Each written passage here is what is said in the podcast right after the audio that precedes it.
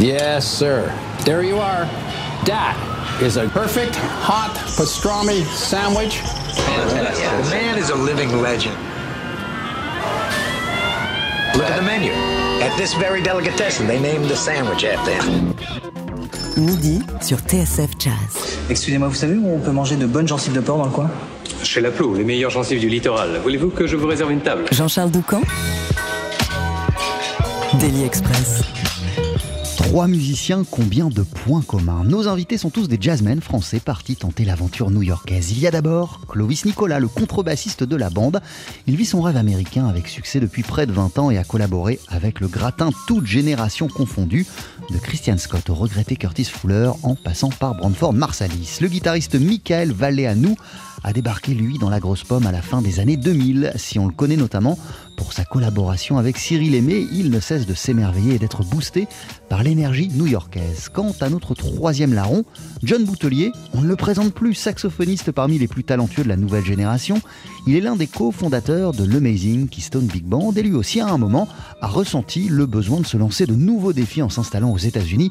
C'était il y a 1 an et demi. Nos 3 franchises viennent de signer l'album Three of a Kind, un recueil chic et feutré enregistré donc dans la formule intimiste saxophone, guitare, contrebasse.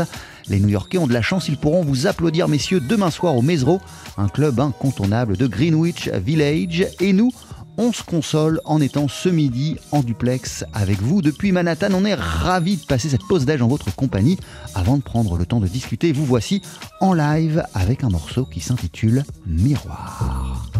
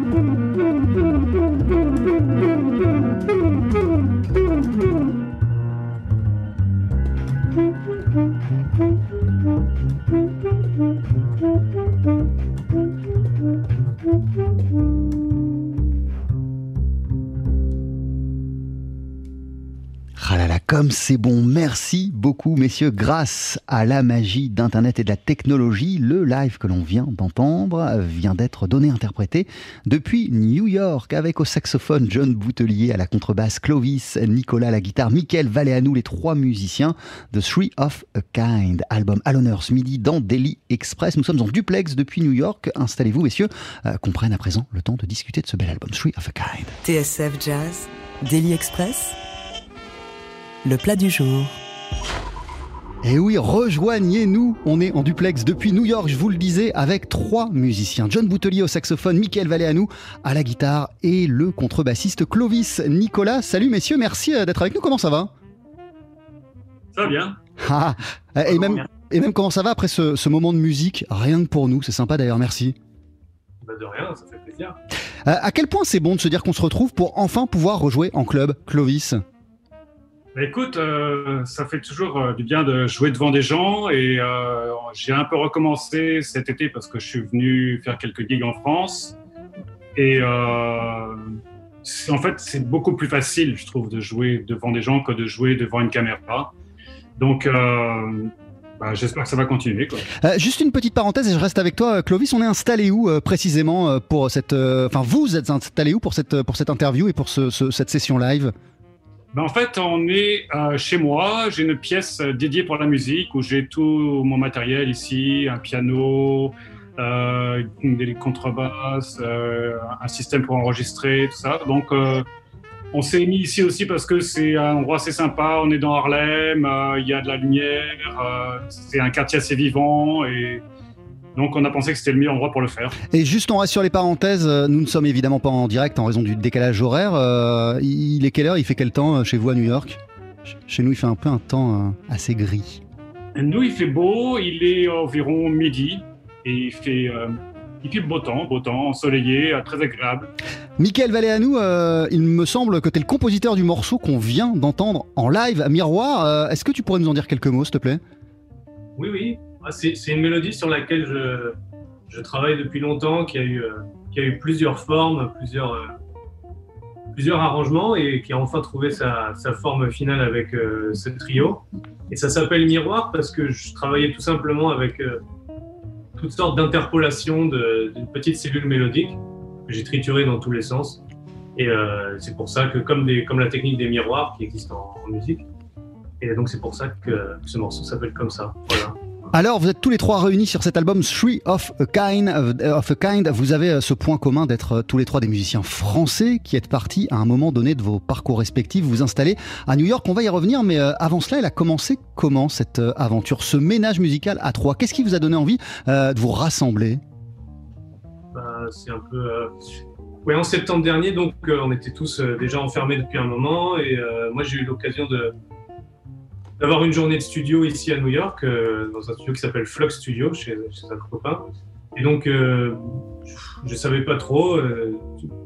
J'ai juste appelé mes deux potes en se disant qu'on allait pouvoir partager les frais, vu qu'on était tous un peu dans le besoin à cette époque-là, au lieu de produire un disque tout seul. Et j'ai eu le simple réflexe d'appeler mes deux copains, quoi, en se disant, les gars, on amène tous des morceaux, on les enregistre. Et on verra bien ce qui en ressort, et c'est ce disque qui en est ressorti. Jon Boutellier, qu'est-ce qu'elle a, après coup, cette formule, qu'est-ce qu'elle a de captivante pour les trois musiciens que vous êtes, cet alliage saxophone, guitare, contrebasse? Déjà, c'est très agréable de jouer, enfin, c'est pas très agréable, c'est pas très sympa pour les batteurs de dire ça, mais de jouer sans batterie, j'ai l'impression qu'on n'a pas les mêmes réflexes, on n'est pas dans le même type de langage, donc du coup, j'ai l'impression qu'on trouve d'autres formes mélodiques, on joue certainement d'autres phrases en fait que celles qu'on jouerait avec un batteur quel qu'il soit. Et puis j'ai l'impression que chaque instrument est à la fois en fait la section rythmique et un soliste en fait dans cette formule à trois. Et j'avais été aussi presque un petit peu surpris que cette formule de trio guitare contrebasse et saxophone ne soit pas plus reprise que ça. Il y avait les disques de Jimmy Dufry qui sont absolument formidables, mais finalement, il n'y en a pas tant d'autres que ça qui ont ce point. Clovis Nicolas, même question, et puis pour rester dans la continuité de ce que disait Jon, qu'est-ce que ça change le fait qu'il n'y ait pas de batteur pour le contrebassiste que tu es dans cette config-là ? Moi, ce que j'aime bien, c'est aussi un peu ce que disait John, c'est-à-dire qu'on est, tous responsables de la rythmique, en fait. J'ai toujours appris le jazz comme avec cette formule que chaque musicien doit être sa propre section rythmique. Et souvent, on délègue ça au batteur qui doit un peu faire la section rythmique pour tout le monde et tenir tout le monde en place. Et quand on enlève le batteur, il n'y a plus personne. Et bien en fait, avec Michaël et avec John, c'est pas le cas en fait. Quand on enlève le batteur, il se met immédiatement en mode section rythmique. Et c'est assez agréable d'avoir cette sensation que par exemple, quand John prend un solo, il m'aide à faire le groove parce qu'il a un super time, il a un super swing. Donc en fait, quelque part pour moi, c'est plus facile avec des musiciens comme ça qui ont cette vision d'être soi-même sa propre section rythmique, qui est un batteur, qui n'est pas de batteur. Michaël Valeanu, toi, tu es le guitariste de la bande. Dans quelle énergie ça te plonge, cette configuration avec saxophone et avec contrebasse, et donc toujours l'absence de batterie? Ce que ça change pour moi, c'est évidemment, comme on l'a dit, cette façon d'exprimer le temps et tout ça, mais ça permet aussi de se mettre vraiment encore plus dans le son et de baigner dans la texture sonore qui se libère de fait de l'absence de batterie. Et en fait, ça crée une concentration qui est très très profonde. Et même quand on joue cette musique live, le fait que justement notre volume sonore soit un peu plus bas, ça crée une qualité d'écoute chez le public qui est aussi différente. Donc il se crée une connexion qui est vraiment agréable en fait. Clovis, parallèlement à cet album Three of a Kind, tu as récemment sorti toi un album solo qui s'appelle Autoportrait.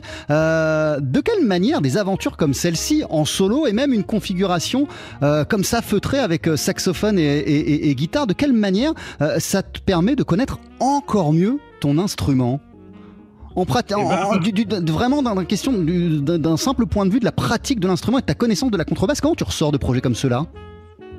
En fait, je ressors un peu, c'est une situation assez humble, c'est-à-dire qu'il faut vraiment accepter comment on joue. Et quand j'ai fait ce disque en solo, j'ai passé pas mal de temps à m'enregistrer, à me réécouter, et donc à bien être conscient de mes points forts, en essayant de d'être un orchestre à moi tout seul. Quand je fais mon disque en solo, je suis l'orchestre à moi tout seul. C'est moi qui fais le batteur, le pianiste, le soliste, le bassiste. Et donc, le fait de jouer là maintenant en trio avec deux autres instruments, ça m'a un peu, le fait d'avoir travaillé tout ce répertoire pour le disque solo, ça m'a un peu aidé et ça m'a donné des guides pour arriver à jouer aussi dans un espace un peu plus limité avec juste un trio sans batterie. Votre album s'appelle Three of a Kind et vous êtes d'ailleurs en concert demain soir, jeudi, sur la scène du Mezzrow. On va en reparler, c'est un club incontournable de Greenwich Village. Pour l'heure, on continue à discuter ensemble. Michaël Valeanu à la guitare, Jon Boutellier au saxophone, Clovis Nicolas à la contrebasse. Et avant de se quitter, vous allez même nous interpréter un deuxième titre en live. Mais là, juste après la pub, on va entendre un extrait de votre album. Ce sera Yachan. À tout de suite. 12h-13h, Daily Express sur TSF Jazz. Aujourd'hui, moules marinières, foie gras, caviar, cuisses de grenouille frites ou alors tarte au poireau. Jean-Charles Doucan. Venez-t'en.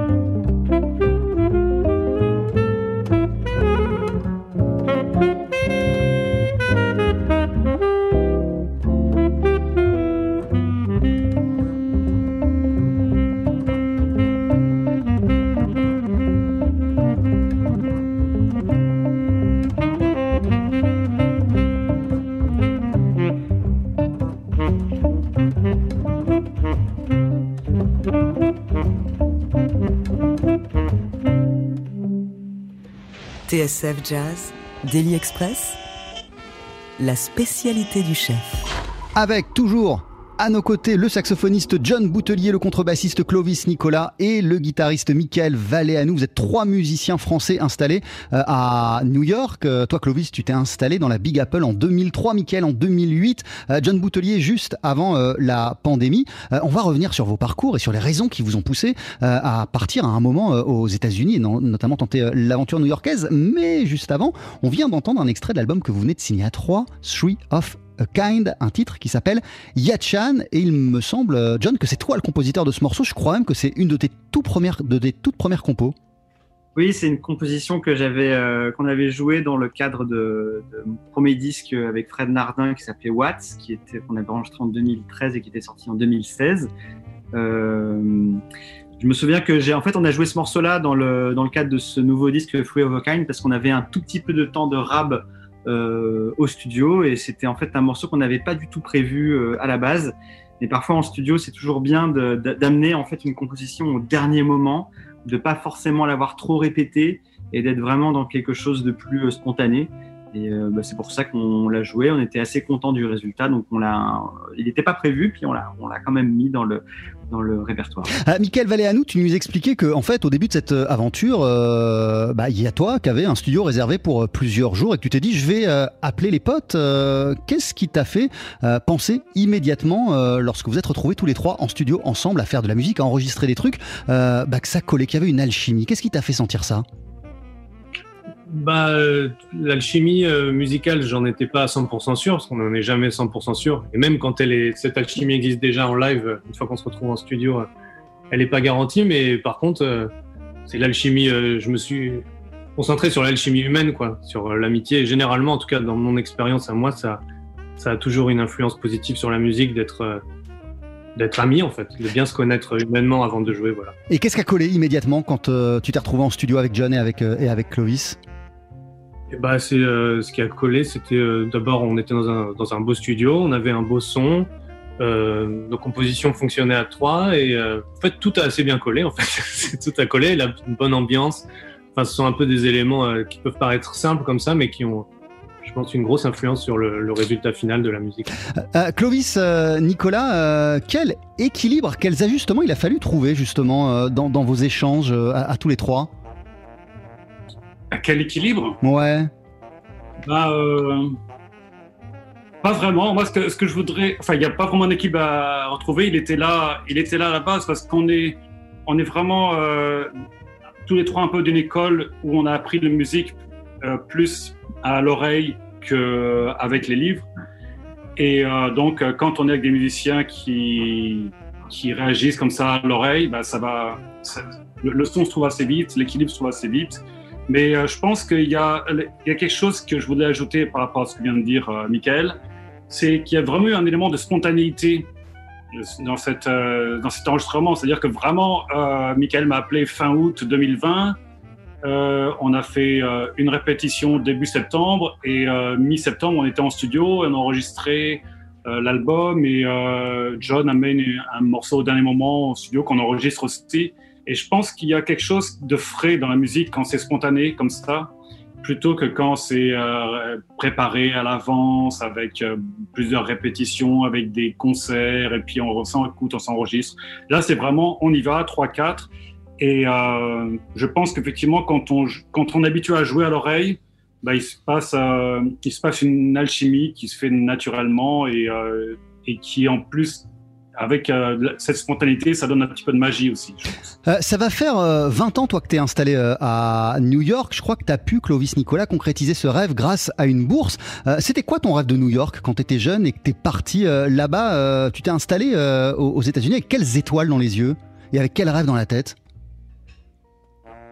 Moi, quand je suis allé à New York, c'était vraiment pour y rester, en fait. Je suis allé parce que j'étais venu un an auparavant, j'étais resté quelques semaines et j'avais adoré l'expérience. Et j'avais vraiment la sensation que c'était là que j'apprendrais le plus de musique, que je vivrais le plus proche de la musique du jazz. Et donc je suis un peu parti en lâchant tout à Paris, parce qu'à l'époque à Paris, je jouais souvent, j'étais dans le groupe de Baptiste Rottignon, de Pierre de Bettman, des Belmondo, de Christophe d'Alsasso, de plein d'autres groupes en fait, et j'ai un peu tout lâché pour venir m'installer à New York. Donc ça a été un peu dur les quelques premières années, mais finalement je m'y suis fait, et puis j'ai tenu bon.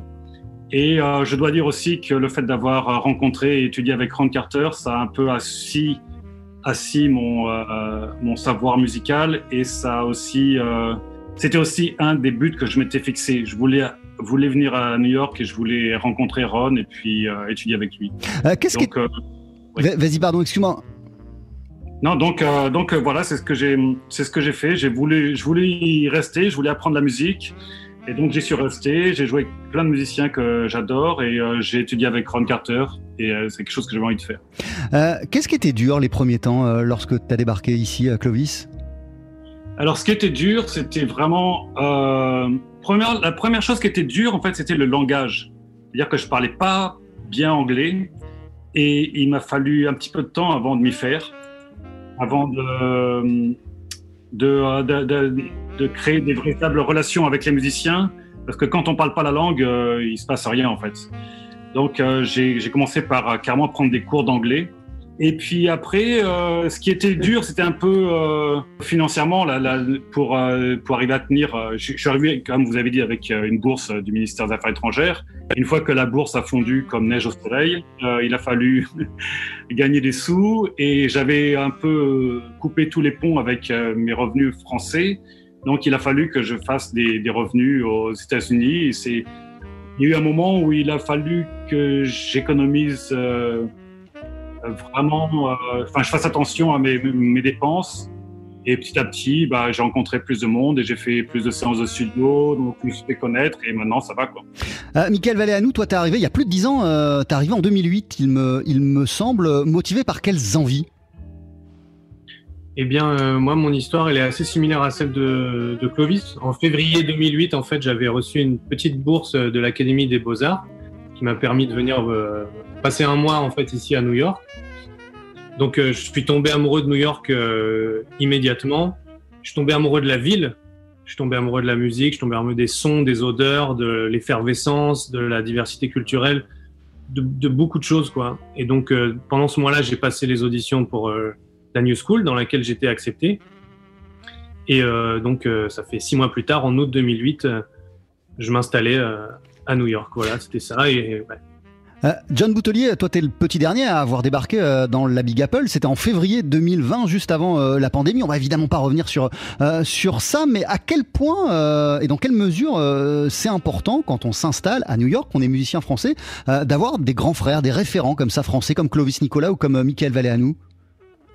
Ça fait toujours plaisir parce que c'est vrai que New York c'est très très grand, il y a quand même un environnement un petit peu difficile dans la vie quotidienne, Clovis en parlait. Financièrement, c'est difficile. La ville est vraiment tentaculaire. C'est vraiment on peut vite s'y sentir seul et s'y sentir un peu perdu. Donc, c'est toujours bien d'avoir un peu ces repères-là, de se dire qu'on peut toujours aller chez l'un, chez l'autre, aller boire un coup et puis faire une petite session, rencontrer du monde.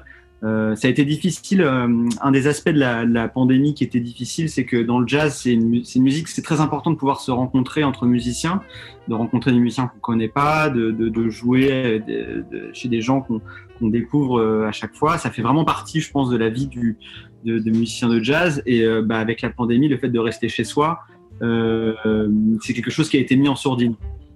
Donc le fait de pouvoir aller chez Michaël, parfois chez Clovis, qui faisait partie un peu de notre bulle sanitaire pendant la pandémie, c'était bien parce que déjà ça permet de jouer et puis ça permet de rencontrer des gens et puis voilà, comme on peut développer son réseau.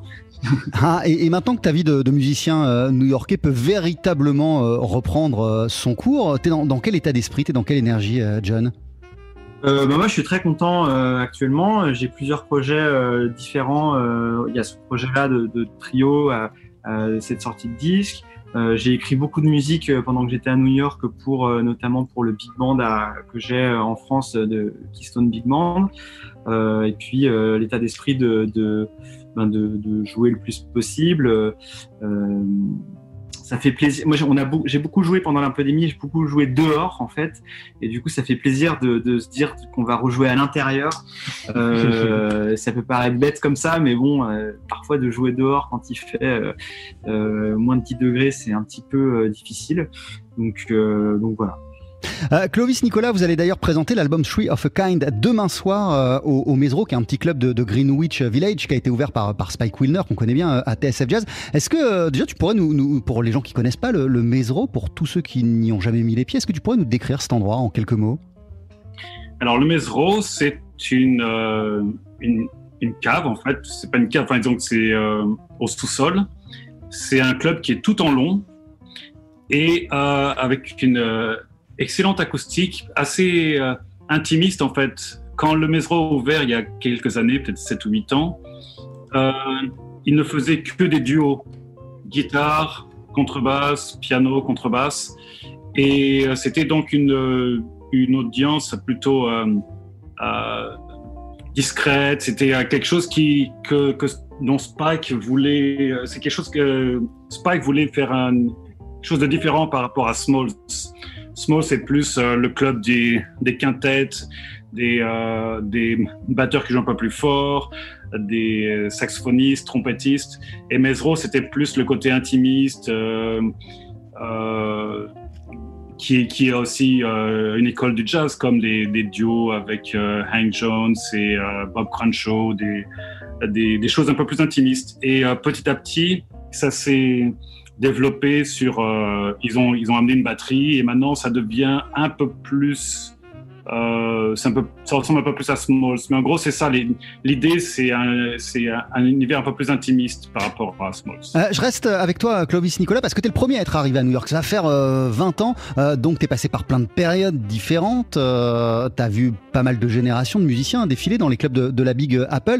Là, on est après un an et demi de pandémie et une période où beaucoup de musiciens américains, new-yorkais, ont souffert, des clubs qui ont été en difficulté. Dans quel état d'esprit, toi, tu les abordes les prochains mois qui arrivent, et quelle est ta vision sur ce qui attend les musiciens de jazz et les lieux de jazz à New York ? À mon avis, New York, c'est une ville qui sait vraiment rebondir, parce que j'étais là, donc je suis arrivé en 2002, en septembre 2002, donc un an après les attentats du 11 septembre. Et je me souviens qu'après les attentats du 11 septembre, on se disait c'est la fin de New York, c'est fini, il se passera plus rien, c'est fini quoi. Et en fin de compte, la ville a su rebondir très vite. Et il y a plein de clubs qui se sont mis à réouvrir. Et puis les musiciens, il y en a jamais eu autant, même après 2001. Et donc quand la pandémie est arrivée, juste après la pandémie, les choses commencent à reprendre assez vite, et je pense notamment à ce club Fat Cat qui avait fermé. Maintenant, ça a réouvert et ça s'appelle Cellardog, et ça paye même mieux qu'avant. Et je pense que New York a cette faculté de rebondir exceptionnelle. Et à mon avis, il va y avoir beaucoup de belles choses qui vont se passer ces quelques prochaines années, parce que tout le monde a eu pendant un an le temps de réfléchir un peu à ce qui allait se passer, ce qu'il allait faire. Et j'ai l'impression qu'il va y avoir plein de disques qui vont sortir, des groupes qui vont se former, des clubs qui vont renaître. Et je pense que vraiment New York a cette capacité de renaître de ses cendres, quoi qu'il arrive. Michaël Valeanu, en ce qui te concerne, la pandémie qu'on vient de traverser, cette année et demie, n'entame pas toutes tes envies new-yorkaises et ne remet pas en question ta place de musicien dans cette ville ? Non, pas du tout en fait. Même j'ai pris le parti pris de rester ici. Et j'ai bien fait, parce que pendant la pandémie, j'ai rencontré ma femme. Donc j'étais bien content. Je me suis même marié dans mon jardin, c'était très cool. Et non. Effectivement, comme le dit Clovis, il y a un tel renouvellement ici, il y a une telle énergie que même au cœur de la pandémie, j'ai senti le soutien des autres musiciens. Il y a toujours la communauté des musiciens est tellement forte ici que même si beaucoup ont quitté la ville, on s'y sent toujours soutenu et quand même en sécurité en réalité. Voilà. Donc, non. Votre album s'appelle Three of a Kind. Il a été enregistré en trio. Clovis Nicolas à la contrebasse, Jon Boutellier au saxophone, Michaël Valeanu à la guitare. Vous êtes en concert là où vous habitez, à New York, demain soir au Mezzrow. Et cet album est dispo absolument partout. Mille merci de nous avoir consacré ce temps. Avant de se quitter, vous allez nous jouer un dernier titre en live. Qu'est-ce qu'on va écouter, John ? On va écouter une composition de Clovis qui s'intitule Minor Thing. Exacto. Je vous laisse vous installer et dès que vous êtes prêts, vous pouvez y aller. Merci, merci. Merci. TSF Jazz, Daily Express, le live.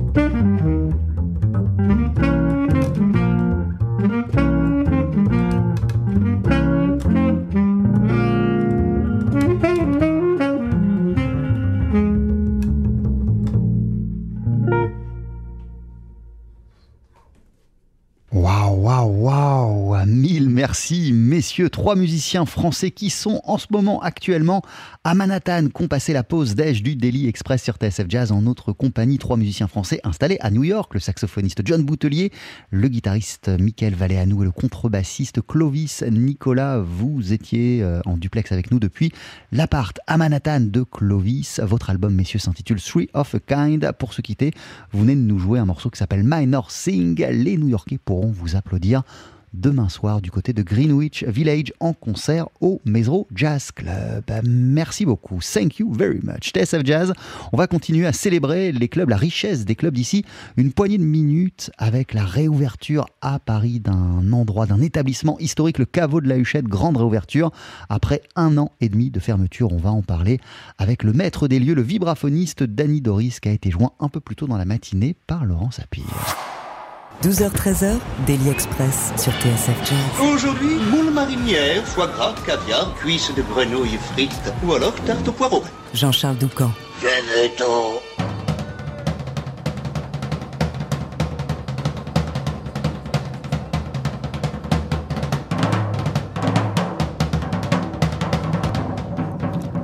Ces jours et ces soirs de fête pour la grande et belle famille du Caveau de la Huchette, club historique incontournable de Paris dans le quartier de Saint-Michel qui existe, rendez-vous compte, depuis 1949, plus proche de nous.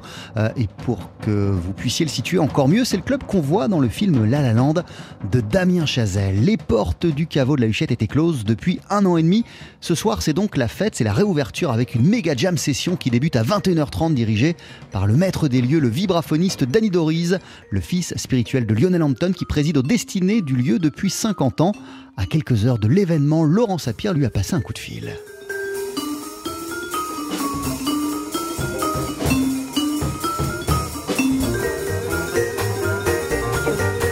Ben vous savez, le Caveau de la Huchette, il a 75 ans en 2021. Il a été fermé pendant 549 jours et c'était jamais arrivé auparavant, puisque je crois qu'il y avait eu 2 jours de fermeture, une fois en 68 et une fois pour le deuil national du général de Gaulle. Et ce soir, il y aura une maxi jam. Et j'ai été surpris par le nombre de musiciens qui ont répondu présent et ça a dépassé toutes mes espérances. Il s'agit bien d'une très grande famille de jazz, comme je l'ai indiqué d'ailleurs dans le livret de mon anthologie, parce que moi je fête aussi mes 60 ans de carrière, vous voyez. Donc 2021, c'est une grande année. C'est aussi, vous savez, c'est la seule boîte où on danse sur le jazz, le bebop. Vis-à-vis des services officiels, nous sommes un dancing. Et les dancings, vous savez, ont eu beaucoup de difficultés à rouvrir. Et là, on va danser à nouveau, bien sûr. Alors, il y a une programmation qui a été faite avec des nouveaux venus sur la scène du jazz, comme Nirek Mokar, qui est un jeune surdoué, qui joue cette musique de swing, de danse. Et moi, je serai aussi le 21 avec mon quartet et un groupe de 5 saxophones qui s'appelle Arcisax.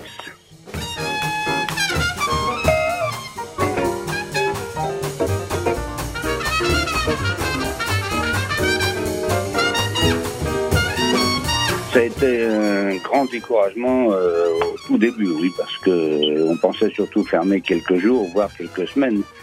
Mais on ne pouvait pas imaginer qu'on allait rester fermé 1 an et demi. Donc financièrement, évidemment, on a quand même été aidé par le gouvernement, il faut le dire. C'est aujourd'hui que ça va peut-être être plus difficile, puisque nous avons beaucoup de clients qui viennent de l'étranger. Vous savez qu'avec le film La La Land, qui a choisi le Caveau pour son film, nous avions des gens de tous les pays du monde qui venaient.